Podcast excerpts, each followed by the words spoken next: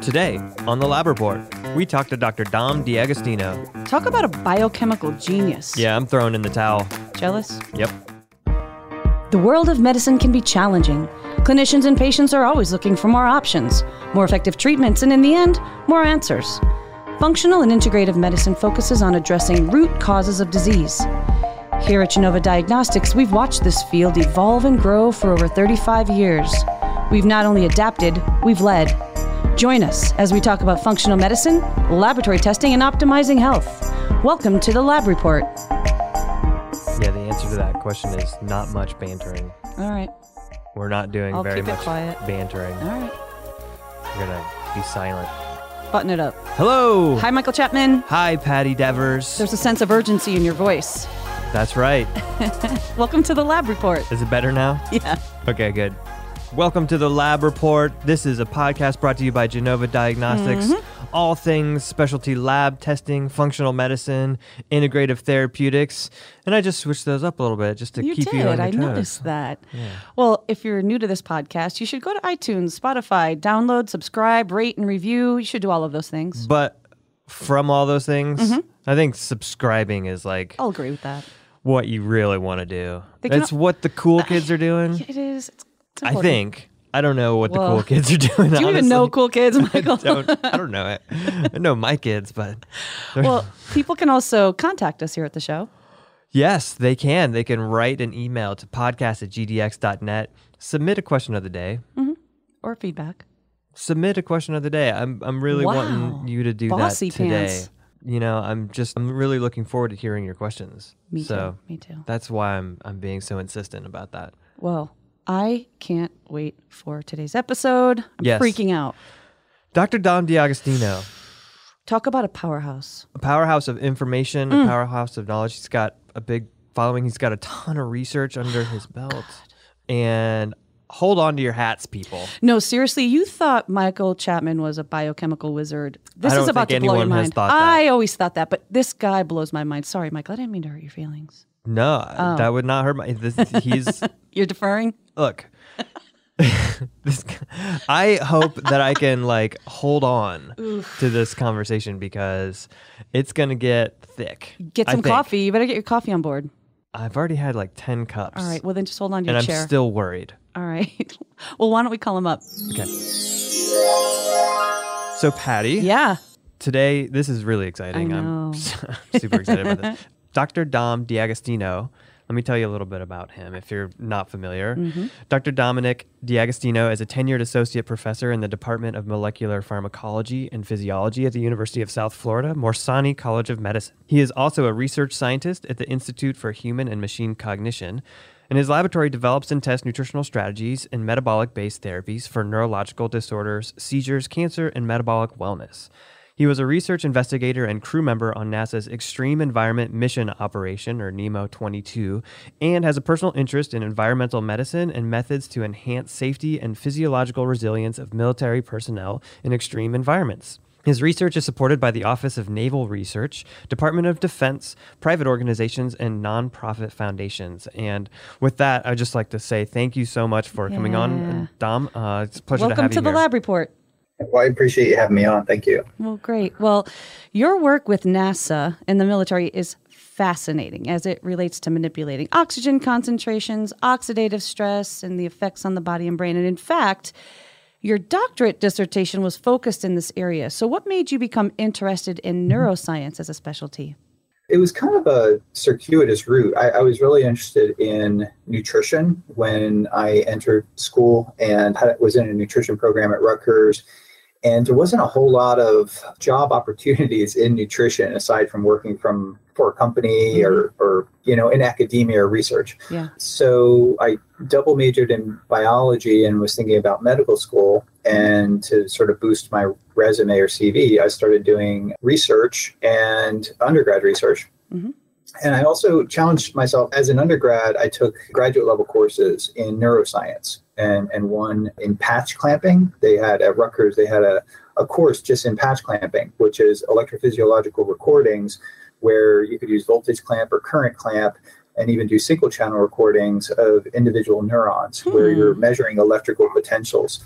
And we also did immunocytochemistry and immunohistochemistry. Wow. And that was kind of like a game changer for me because it was like really understanding fundamental neuroscience right. from the level of membrane potential, input resistance, voltage clamping, things like that. Like it was mm-hmm. biophysics. So that kind of you know got me interested that the professor was encouraging for me to apply for the phd program and and i had a supporting undergraduate mentor who is the dean of research at rutgers at the time and she had a background in respiratory neural control so the, the neural control of autonomic regulation huh. wow and the, the focus was looking at the rostral ventral lateral medulla, which is an area of the brainstem that is controls our heart rate and our respiration.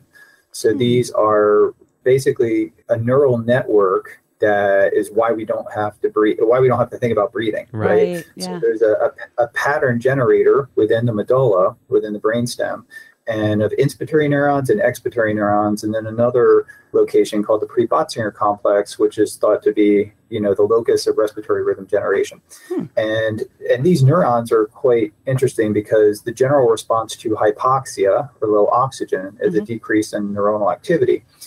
But hypoxia actually activates these neurons and it stimulates the, the respiration in the form of a gasp.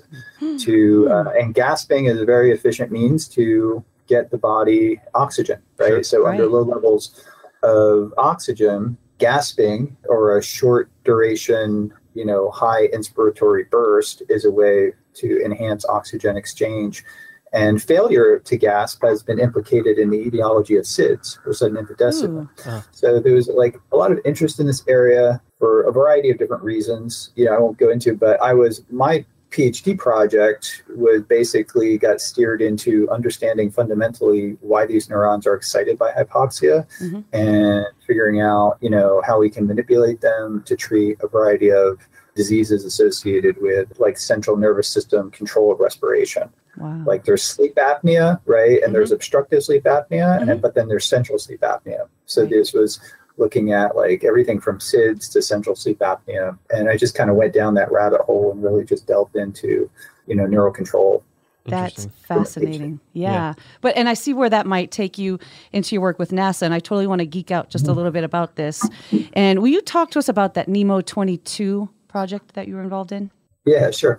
Well, after my PhD, I started doing research for the military, the Office of Navy Research, or ONR, and then NAVSEA which is sort of more like clinical research that we do with Duke University. Mm-hmm. But during during my postdoc and then my early professorship before I was like tenured and stuff, mm-hmm. I developed different technologies that could be used in extreme environments. Like one was, you know, atomic force microscopy, it, you know, inside a hyperbaric chamber, and we can manipulate oxygen concentrations and things like that. Mm-hmm. So we did research, you know, in these extreme environments, as mostly for the Navy and it caught the attention of you know some of the people that were doing nasa's extreme environment mission operations or NEEMO mm-hmm. with two e's. So nasa creates these clever acronyms for, for things. So NEEMO and it, it's, it's an underwater mission.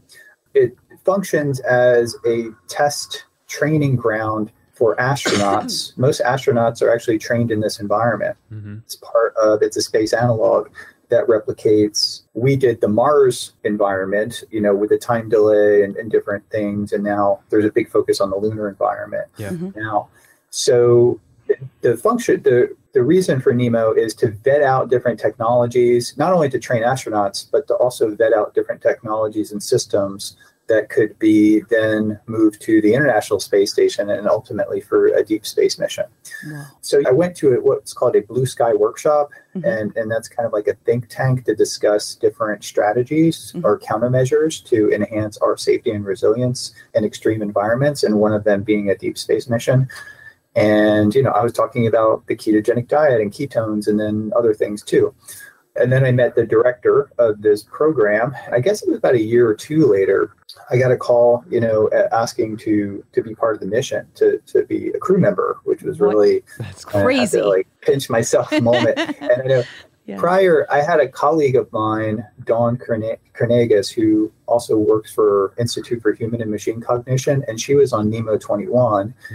And then she kind of said, you know, they might be looking for you for NEEMO 22. So I got really excited, and it allowed us to basically move a lot of the science we were doing into human applications. And that's everything from, you know, monitoring sleep, stress, you know, everything from HRV to looking at, you know, saliva cortisol to yeah. blood markers body composition, sensory function, microbiome, you know, team cognition, like how the team works together. Uh-huh. So, so it was great. It was, it was 10 days underwater and we did a lot of science. I think it was like spanned over five IRB protocols.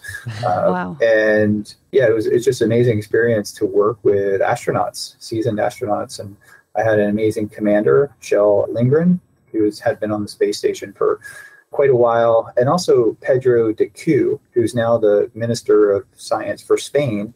He actually flew with John Glenn, who is uh, another member, and Whoa. Trevor Graff, who is a planetary geologist hmm. and sort of wow. uh, spearheads some of the Mars missions to analyze the rocks. That's so it was awesome. really great. That's yeah. awesome. That sounds incredible. Yeah. And, and I'd, I'd love to kind of dig into what some of the results of what with the testing. You know, we do some salivary cortisol testing here as well. We do microbiome uh-huh. testing, and yeah, just be really curious with respect to like some of the changes about salivary yeah. cortisol that you notice as part of that. Yeah, so a lot of this stuff is not yet published, but it's being reviewed right now. We've actually published it maybe in about four abstracts at experimental biology, and we put together a lot of the data, and it's being reviewed by a high impact journal now. So hopefully that gets published. So I can talk sort of about myself and some of the you know data that you get from astronauts is a little more kind of hush hush until it gets mm. out there, and right. because the sample size is so small, it's mm-hmm, kind of hard mm-hmm. to de-identify. uh, so uh, different people, right. because you can look at certain data points and predict that. So my wife was actually on NEEMO 23, which was an all-women group, mm-hmm. and her commander was Samantha Cristoforetti the Italian astronaut or uh, European Space Agency astronaut, mm-hmm. who was the first to brew espresso in in Whoa. space. So that's like I think this espresso machine was like a million dollars or something. So uh, uh, there's a kind of a funny story behind it. But so we have two data sets now, and they're sort of being mined and kind of really looked at from HRV to hormones. We did cardiometabolic measures and stuff like that. So the idea is just to get baseline data in this extreme environment. So the, the protocols were really to understand what does saturation so when you're living in saturation your body is saturated with the breathing gas mm-hmm. right mm-hmm. so we call that saturation diving unlike with recreational scuba you go down and then you're at the mercy of the decompression tables right you mm-hmm. got to come back up to avoid the, the decompression so so your body can denitrogenate but in on the NEEMO habitat unlike a uh, people ask me, well, how is NEEMO different than a submarine? Mm-hmm. Well, a mm-hmm. submarine stays at one atmosphere, right? So you just ah. it stays at you know you're you're sitting at one atmosphere if you're at sea level, unless you're like on top of a mountain or something. Uh-huh. Uh, so you're at one atmosphere, twenty percent oxygen, the rest of it's nitrogen. Mm-hmm. There's you know a little bit of CO two, argon, stuff like that. But when you go down, every ten meters is an additional atmosphere. So NEEMO sits at about almost three atmospheres of, you know, almost three times the amount of pressure, yeah. right? Or two or three times. So you're saturated with that, which means that if you were to, after a couple days down there, if you shoot up to the top of the surface, if you have an injury or something like that, you're going to die a very painful death, right? right? So you're going to, your blood is going to look like you've opened the top on a, a bottle of soda that's what your blood's going to look like, yeah. and it'll cause an embolism and you'll die. It'll be bad. It's called the bends or decompression sickness. Right. Yep. So then, so that's part of the allure of the NEEMO environment, which is the Aquarius habitat.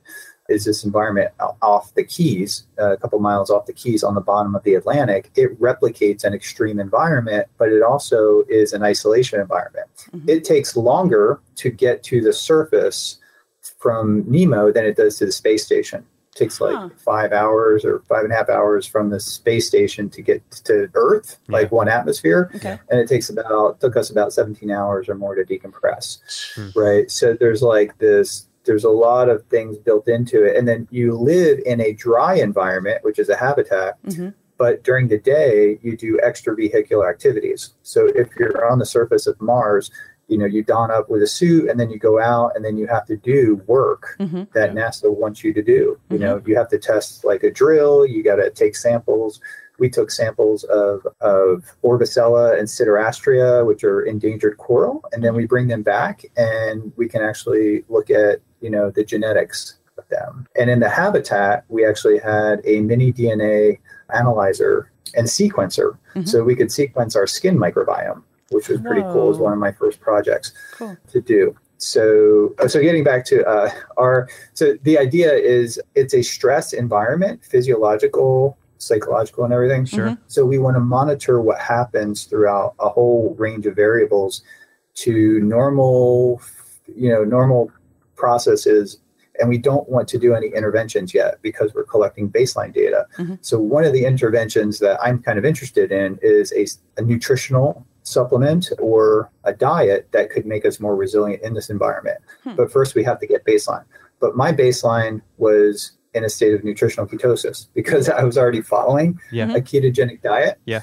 So I did, you know, everything measured neurotransmitters. I measured, yes, saliva cortisol and a bunch of blood biomarkers like HSCRP and, and insulin and all these things. Mhm. My cortisol levels were about two and a half times more than normal hmm Wow. throughout the duration. And I did, you know, first thing in the morning, and also did a couple of days where I measured, like I think four times, or four, three times, or four times throughout the day, Uh-huh. and got you know like sort of the profile there. Mhm. But yeah, that was that was an increase in cortisol. It could have been due to psychological, but probably the physiological stress too. I slept less, but I slept deeper, according to my device data. Mhm.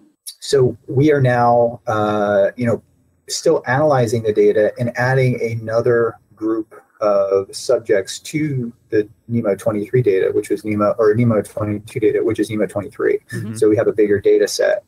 And now we're working with that to basically, you know, it, it, it'll basically be a snapshot, not of the ketogenic diet or things like that. That Mhm. kind of got me onto the mission, some of the research we do there. Mhm. Yeah. But really is like, what does this extreme environment do to sleep, to stress, to body composition, sensory Wow. function, microbiome?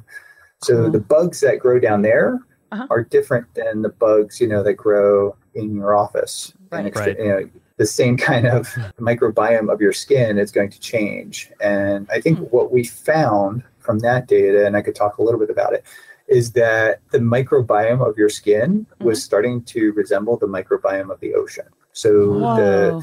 this, the the things the that live you know in the ocean basically start to cohabit your skin and thrive on your skin. There's a condition that a lot that a number of people got, and my wife got it pretty bad actually.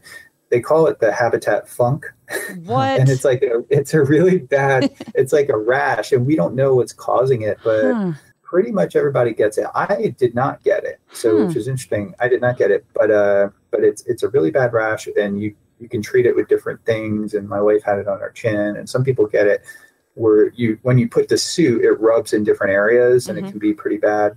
So there's a lot of things that go on sort of in the environment, and things like a little cut, you know, could be a pretty serious condition down there. So they have to send like uh, my commander was a medical doctor, so he was kind of up on everything Uh-huh. already. You know, little things can get really bad fast when it comes to an infection and, and, and other things Sure. you know in this environment so that was really a Wow. fun part of it and in addition to all the biology and physiology we tested a bunch of different you know equipment and different procedures the European Space Agency had a device to rescue an astronaut that's incapacitated. Mm. So that was kind of interesting Wow. to go out on the ocean floor and then pretend, you know, like someone's Yeah. been Yeah. had a heart attack and bring Yeah. them back. Wow. So Cool. That's all really interesting. I know. I mean, it's funny to hear you talk about that that entire experience because I think my salivary cortisol or my general levels of cortisol and hearing that experience was shooting up it. two times normal, which maybe speaks to my resilience. But what an experience! Right. And you mentioned that you had been doing ketosis during this time, and that we we know we've heard you speak around ketosis quite a bit as well, and you've done extensive research in the area.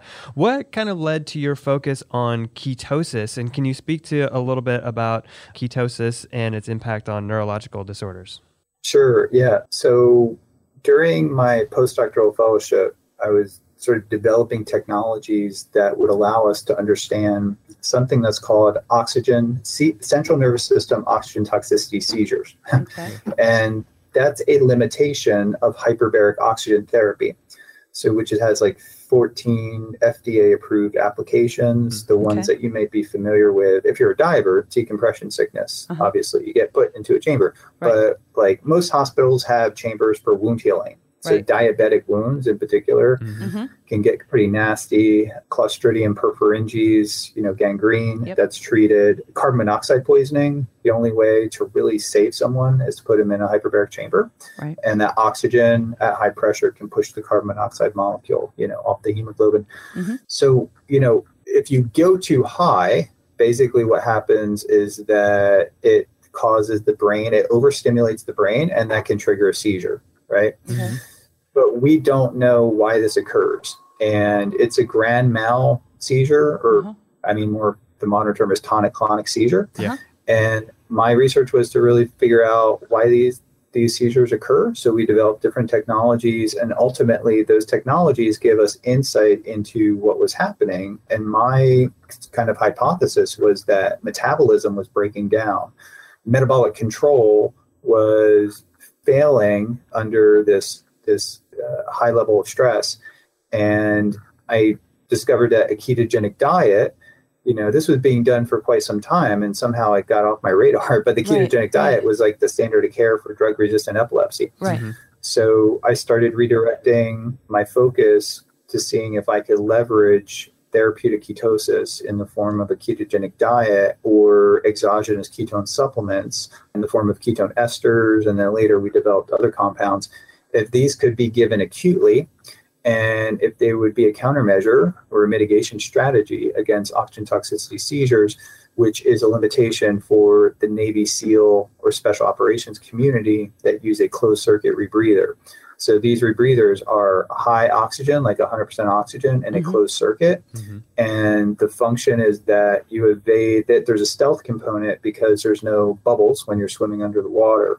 But the high oxygen makes you susceptible to oxygen toxicity seizures. Hmm. So we developed, you know, unique in vitro technologies, and now the science is moving to human applications where we have studies going on at Duke University and we have you know, clinical trials going on with therapeutic ketosis. Hmm. It, it is a proven anti seizure effects for epilepsy and other seizure disorders. So that's how I got into that.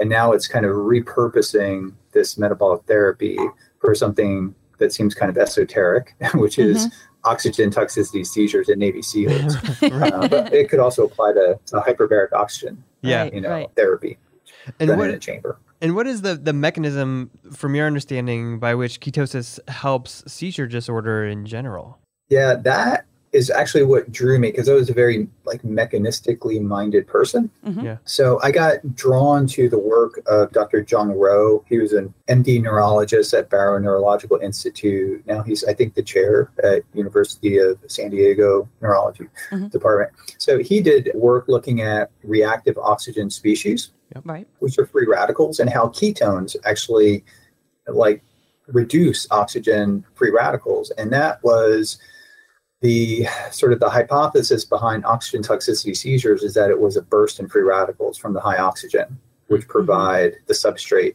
for the free radicals to be produced. But there are, it's likely that there are many different mechanisms working in synergy. Mhm. For example, the ketogenic diet lowers the glutamate to GABA ratio, or I should say, it increases the GABA to glutamate ratio. Mhm. So, so Mhm. GABA is made from glutamate. So glutamic acid decarboxylase converts glutamate to gamma aminobutyric acid, which is GABA will have a brain stabilizing effect. So it hyperpolarizes the membrane potential, whereas too much glutamate can be excitotoxic and lead Mm-hmm. to you know too many action potentials and neuroexcitability. There's also a decrease in inflammation and an activation of the adenosine A1 receptor. So these are the things that we know Mhm. are going on with a ketogenic diet, and we are mechanistically trying to tease out the contribution of you know suppression of inflammation, suppression of certain reactive oxygen species, changes in the neuropharmacology of the brain as it pertains to GABAergic and adenosinergic function. Wow. Interesting. You are speaking to like two of the biggest biochemistry geeks on the earth. So that was awesome. Well, and I'm wondering too, uh, with respect to the ketones decreasing reactive oxygen species. So you're kind of making the case that the ketogenic diet, in a way, Is is, its own antioxidant? antioxidant system, similar to the Yeah. way that increasing glutathione would have a similar effect. Is, is that accurate? Yeah, yeah, that's a, that's a good point. So beta hydroxybutyrate or the D form basically oxidizes Q of the semi-ubiquinone site. So you have uh-huh. less superoxide production, superoxide being the precursor to more reactive species. Yeah. Like, well, you get hydrogen peroxide, but then the hydroxyl radical can be pretty damaging, especially in the context of free iron. It drives a Fenton reaction. So the the ketogenic diet reduces the production of reactive oxygen species overall, right? And then then there's data to indicate that ketones have an antioxidant function through a number of different mechanisms, which have never really been super clear to me, but other people have published work in this area. But what I have seen, you know, in, in our own research is that if you use a dye that measures mitochondrial reactive oxygen species, there's a pretty remarkable reduction in the context of high pressure oxygen, at least. Yeah. So that was very interesting to me. And in our mouse models, what we see from the brain perspective wise is that the GAD, GAD 65 and GAD 67, so the enzymes that convert glutamate to GABA are increased. Mhm. We knew this happened with a ketogenic diet, but now we've confirmed that it happens with a ketone ester too. Mhm. So people tend to be more calm on a ketogenic diet. There is an anxiolytic function that we've published on in rats. So there's an elevation of GABA, and that's due more to conversion of glutamate to GABA. And then we, with collaborators at Yale, I sort of developed a diet and sent it to them, and it got published in Nature Medicine. And it Wow. looked at the NLRP3 inflammasome. Mhm. And it was discovered that beta hydroxybutyrate suppresses the NLRP3 inflammasome. Wow. And this inflammasome is kind of like the root cause of many autoimmune diseases and even age related chronic diseases. yep. So activation of this inflammasome activates like IL-1 beta, and, you know, it maybe TNF alpha and other other inflammatory cytokines, Mhm. and it's kind of the hub, and it needs to be it needs to like be assembled, and it needs to be sort of activated. And beta hydroxybutyrate, I believe, contributes to decreasing the assembly and decreasing the activation too once it's once it's assembled. So that that's Wow. something that we're looking into right now. We there's an anti by suppressing sort of various cytokines, it also reduces muscle wasting associated with cancer cachexia. Mhm. Mhm. So we are looking at that right now too, and just actually published in uh, Journal of Sarcopenia and Cachexia. My graduate student's PhD work was just published in that. That's awesome. That's fascinating because we hear about the ketogenic diet so often, and I've never heard anyone speak about it in that way, as far as being eff- effective the inflammasome or being an antioxidant. I just think that's fascinating, and we know that a lot of people adopt ketosis as a way of life for other reasons, things like weight loss or athletic performance, and clearly there are a lot of ways it can optimize health based on how you just outlined the biochemistry. But do you see any harm in long-term ketosis either metabolically or even as it affects like the gut microbiome Yeah, I get this question a lot. And I think the data indicates, at least from a clinical perspective, you know, people who have seizure disorders, uh, you know, from a childhood until adult, if they're still on a ketogenic diet, long term blood work and, you know, data on them indicate that there's nothing too serious to mm-hmm. worry about. Now, there's the clinical ketogenic diet, and then there's the keto diet that mainstream people call the ketogenic diet, which Right. is just really like a low carb diet. Right. But you know, some things are there are some serious side effects of the ketogenic diet when used clinically, and some of the things in the past for kids at least. And keeping in mind that this is a high ratio ketogenic diet, like upwards to 95, 85 to 90 percent fat, Mhm. and a lot of it's dairy based. The easiest way to implement the ketogenic diet is to use the majority of fat just from dairy. So, Mhm. which is you know it, it's okay to incorporate dairy, but uh, in the past it was a lot of hydrogenated oils because these ketogenic formulas that companies were developing were you know to make them taste good they were Mhm. just like hydrogenated oils and dairy so it was like kind of atherogenic Right. Yeah. But yeah, uh, the kids got kidney stones. Some of them did, and it suppressed the growth because the protein was too low in early studies. It was like eight percent, and now we know to use more like twelve percent for Yeah. kids. And their triglycerides, some of the kids were off the roof, and I think that just has to do with the type of ketogenic diet Hmm. that was. But the kidney stone issue is kind of a serious issue. It has been mitigated by supplementing things like potassium citrate. And I think when you go back and look at the data now, there's Mhm. like no actual increase in kidney stones relative to the early data. Okay. So that's, but there's like things like pancreatitis. There's, you can just have a fat intolerance, Mhm. you know, and it could be doing things like altering the gut microbiome in different ways that we don't fully know and appreciate yet. But Mhm. I think there's ways ar- around that Mhm. with a well formulated ketogenic diet. So, a clinical ketogenic diet, to work clinically, the ketones, beta hydroxybutyrate, usually gets in like the two to three and upwards of the five millimolar range. Mhm. Mhm. Whereas the ketogenic diet that people are kind of following in the media for fitness and things like that typically are more liberal in protein and even carbohydrates up to like 50 grams a day, fibrous carbs. Mhm. And ketone levels typically get between 0.5 and like 2 Oh, with like okay. a modified ketogenic diet. Right. Got it. But that keto, that form of ketogenic diet is actually being used for adult epilepsy now. And now, even in the, the clinical conferences that I attend, there's a discussion. It's like, well, if we can do it, we, maybe we should switch patients to a modified ketogenic diet that's more liberal and they're better, you know, they're going to stick to it. Mhm. And now we realize that you know you don't have to be super strict to get seizure control. Like Hmm. this modified, more liberal forms of the ketogenic diet have some pretty remarkable therapeutic potency. Sure. Cool. Yeah, and you probably don't have to be so liberal, especially if you're talking about addressing things like weight loss, athletic performance, Right. overall metabolic Yeah. flexibility, Right. things like that.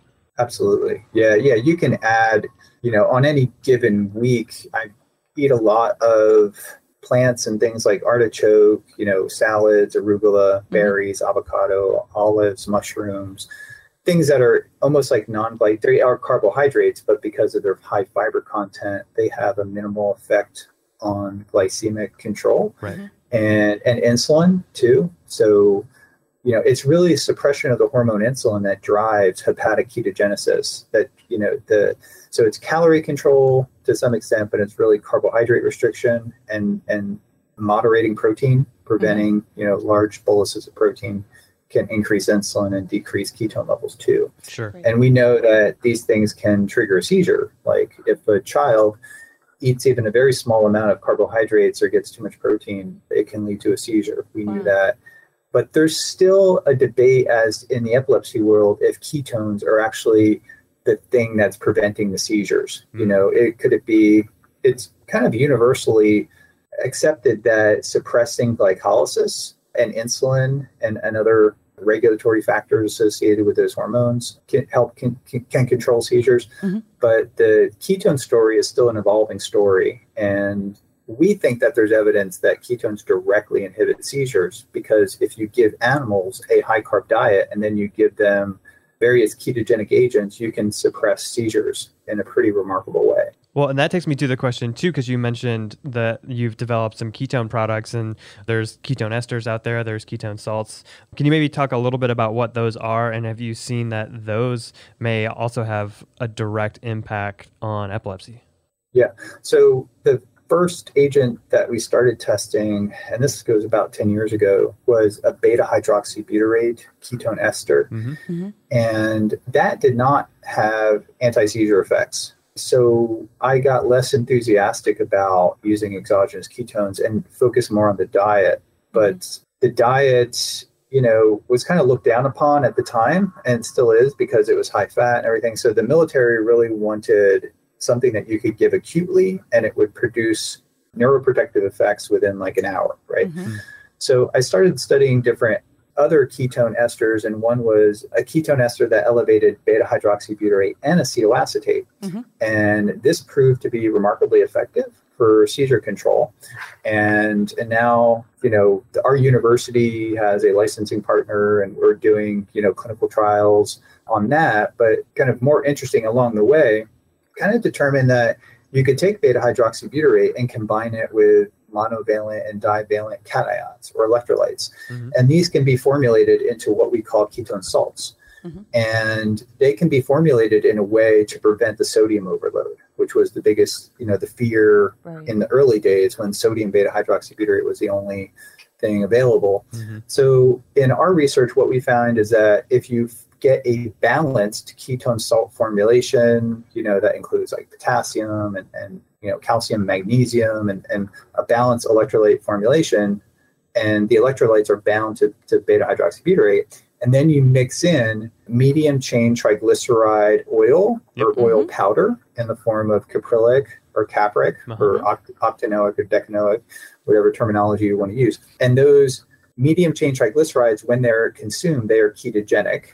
So if you combine, if you make a ketone salt uh, product and you formulate it with medium chain triglyceride, you are delivering an exogenous ketone that will elevate your blood ketone levels while simultaneously delivering the medium chain triglycerides that induce hepatic ketogenesis. So you are producing your own ketones and you're delivering exogenous ketones at the same time. The fat also delays gastric absorption to the point where it extends the pharmacokinetic profile. Mm. So you have multiple benefits when you start combining different types of ketone salts together. And then you take, there's different types of fats, even long chain fats and things that can and fiber that can delay gastric absorption. So basically, what we've done is like engineer various ingredients and formulations to optimize the, the delivery of ketones for specific operational conditions and also specific therapeutic conditions. That's fascinating. Wow. That's incredible. I know. Yeah. And all of this is so interesting to Michael and I. And here at, at Genova in our medical affairs department, we spend most of our days in PubMed. Let's be honest, right, Michael? And when you go to PubMed and you type in Dr. Dom D'Agostino, there's pages and pages and pages and pages of articles. But among the many articles you've published, We've seen that you've written about how cancer is a metabolic disease. I guess it kind of expands on the Warburg effect. Can you speak to how cancer is a metabolic disease and how nutrition or ketosis plays into that concept? Sure. Yeah, and you know the Warburg effect gets a lot of publicity and play, and you know many scientists, you know, have stated that Warburg was wrong, and but I think he was he was definitely more than half right. Mm-hmm. Cancer is a metabolic disease, and it's also a genetic disease. But we feel that genome stability or the fidelity of the nuclear genome is really under the control of the mitochondria, which mm-hmm. will dictate the bioenergetic state of the cell. Mm-hmm. Right. Okay. So the DNA that we have, have, we have robust, very robust DNA repair mechanisms, and those mechanisms cannot function if ATP levels are compromised. Okay. Damaged, the, the things that cause cancer include viruses, carcinogenic substances, radiation, you know, certain chemicals, right? So these things can directly damage nuclear DNA, but they are more damaging to the mitochondria because the mitochondria do not have robust DNA repair mechanisms. And by damaging the mitochondria, the cell senses an energetic crisis if ATP levels are not sufficient to optimize the bioenergetic state of the cell and really drive repair, you know, robust DNA repair mechanisms. Mm-hmm. So essentially what happens is that the cell, if it's bombarded with these many different agents can cause cancer. This mm-hmm. is called the oncogenic paradox. You know that can it's the cells are being bombarded with things, and aging, you know, is mm-hmm. also a contributor. Reactive oxygen species, which we talked about, yep. is really sort of and inflammation. Reactive oxygen species are probably the two biggest drivers of cancer. So essentially, what's what's happening is that the energetic crisis that the cell is perceiving will cause the nuclear genome to basically activate oncogenes, and also there's a suppression of, of tumor suppressor genes, hmm. right? If you enhance mitochondrial function, so going in the other directions, we know that ketone bodies and things like diet, exercise, and, and other things, maybe even senolytics by altering the immune system, mm-hmm. can enhance tumor suppressor genes and decrease the activation of oncogenes. Hmm. So, cancer as a metabolic disease, summed up in one sentence, is really you would say it's you know insufficient respiration or damaged respiration with mm-hmm. compensatory fermentation. So, by damaging the mitochondria, the cell defaults to glycolysis and substrate level phosphorylation to derive not only its energy, but also biosynthetic processes that mm-hmm. contribute to the expanding biomass of the tumor, right? Mm. So the mitochondria are essentially damaged and cannot make all the ATP that's needed. Sure. So you're using primarily glycolysis. The ketogenic diet, we got interested in the ketogenic diet because it, it shifts metabolic physiology in a way that can compromise substrate flow to the energetic demands of the, the cancer, which relies primarily on glucose and glutamine. Right. Wow. Right by minimize by reducing glucose availability, but probably the most important thing that it does is it suppresses insulin and insulin signaling, mm-hmm. including the PI3 kinase pathway. And Lou Cantley has a remarkable sort of drug that he's that's being used in clinical trials, which is the PI3 kinase inhibitors. Hmm. Interestingly, the PI3 kinase inhibitors, when you consume them, autoregulatory pathways are kicked on that increase glycemia, and insulin. So the PI3 kinase inhibitors really need to be to, for them to work. They need to be administered with a ketogenic diet yeah. to suppress insulin yeah. signaling yeah. at the same time. Huh. So we really feel there's a lot of support for cancer as a metabolic disease, mm-hmm. and there's a dynamic interplay between metabolism and cancer genetics. And we view the ketogenic diet and other metabolic therapies not as a standalone approach to cancer management, but as a means to further augment existing standard of care or other forms of cancer therapy that are being sort of wow. developed. Well, in, in the research around some of those senolytics, do most of them have that caveat that they need to be in the face of ketosis, or are they two separate issues? Well, it depends on kind of what what senolytic you're talking about. Some are remarkably powerful, like rapamycin. Mm-hmm. Others, like are antibiotics, like doxycycline and erythromycin. I think are you know senolytics that people are studying. Metformin, I believe, you know, it mm-hmm. can can be labeled as senolytic. You know, that it activates AMP kinase and and sort of hits certain pathways that may have senolytic function.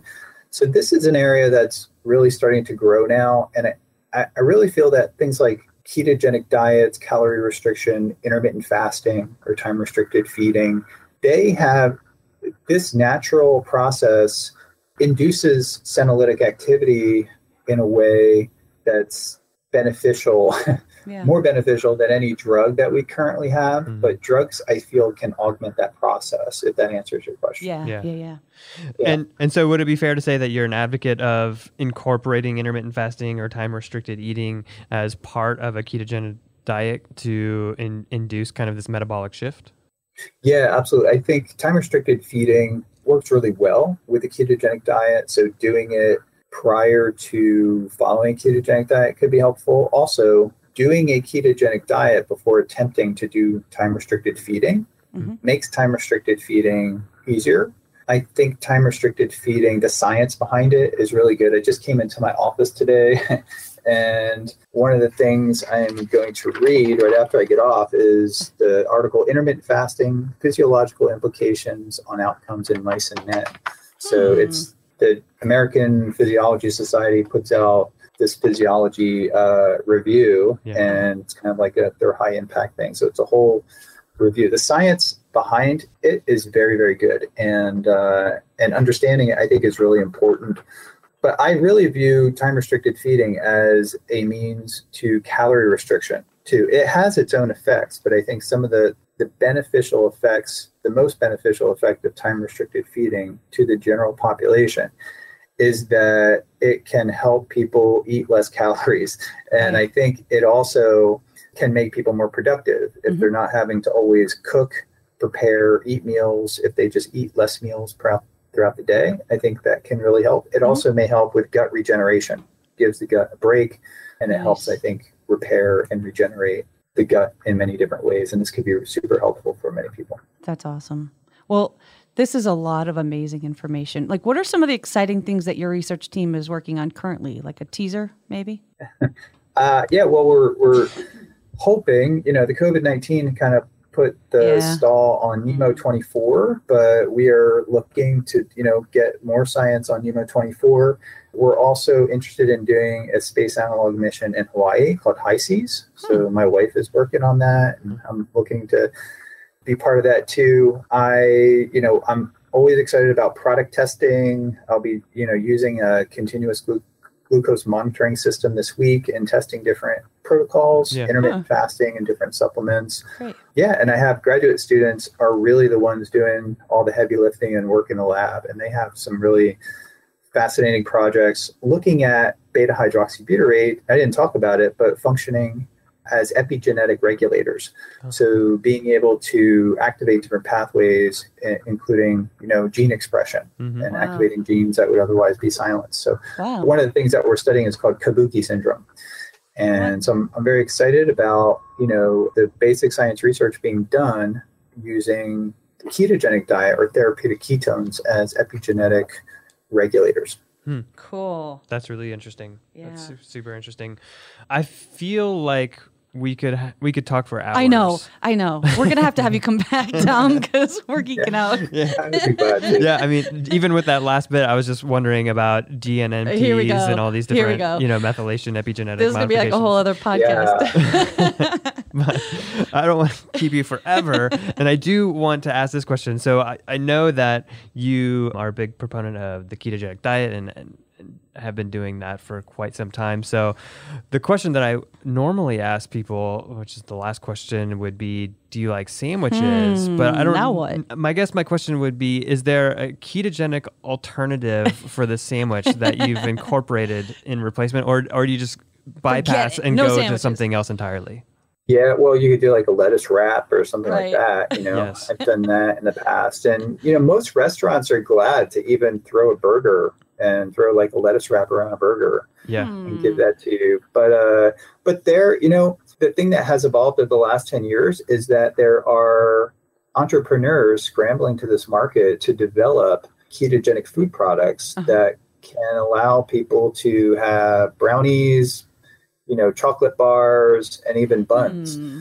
So there's keto buns I think you could buy. Not that all of them are ketogenic and fit the macronutrient profile of a ketogenic food product, mm-hmm. but Right. food technology is evolving to allow people to have sandwiches. And I think that's great because it's helping in the clinical realm too, where neurologists and registered dietitians that are monitoring these patients have a bigger toolbox to assist people in managing their disorder, a seizure disorder, especially with the ketogenic diet, with new foods that are coming to market. And that's been exciting to see. And that didn't exist 10 years ago at all. It started to come mm-hmm. out about five years ago. Yeah. And now there's a lot of different options. All right. So soon we're going to split a, pe- a peanut butter and jelly sandwich, is what you're saying. Me and you, Dom. Yeah, yeah. I love these. Yeah, yeah. awesome. Well, where can people follow your work? Where can they find you on social media? Where can people follow you? Yeah, the best place to go is ketonutrition.org. Cool. Dot org. So all one word, keto nutrition. Dot org. And on there, there's a link to our YouTube page, social media links, and we have a blog, and we also have a newsletter. So be sure to sign up for our newsletter. We give a lot of information and deals to people we otherwise wouldn't do. There's products on there. I don't I don't sell any products. I don't sell anything mm-hmm. really, but we've developed different different technologies and patents that other people our university has licensing partners for them Mhm. and we tend to favor those products just because there's more science behind those products and those products you'll if you search around you'll find them on our webpage but i don't a lot of people ask me if i have a product i don't really i don't have any ketone products that i sell personally yet Great. Great. uh, but but there's products that we've tested to validate their efficacy on there. So I get asked that, and yeah, the blog I think is really helpful too because we hit on a lot of subjects that we put into layman's terms. Perfect. You know, and I think that could be helpful for people who are interested in this topic, but the science may be a little bit above their head. But we break it down in the uh, the blog articles. Well, awesome. Awesome. Well, Dr. Dom D'Agostino, we cannot thank you enough for coming on. This has been an awesome Yeah. episode, and Michael's brain's going to explode. He's so happy. but we can't thank you enough for coming on, Dom. Yeah, thanks. It's been Well, a thank you, Patty and Michael. yeah, it's been a pure joy, and have a great rest of your day. Thank you. I appreciate you guys too. Told you. Yeah, that was good. See, biochemical genius. He's. I think he knows some stuff.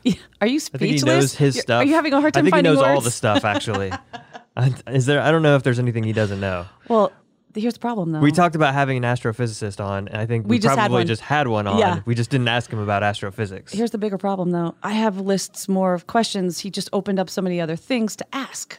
Yeah, we should probably have him on for like a re- ongoing segment. Oh, like weekly or something? Recurring segment was the Yeah. word I was looking for. See, I can't even speak because I'm in the afterglow of that ridiculous interview that we Well, just I'm did. sure he's not that busy. He could just come on the lab report every week. Yeah, when he's not on the ocean floor, Right.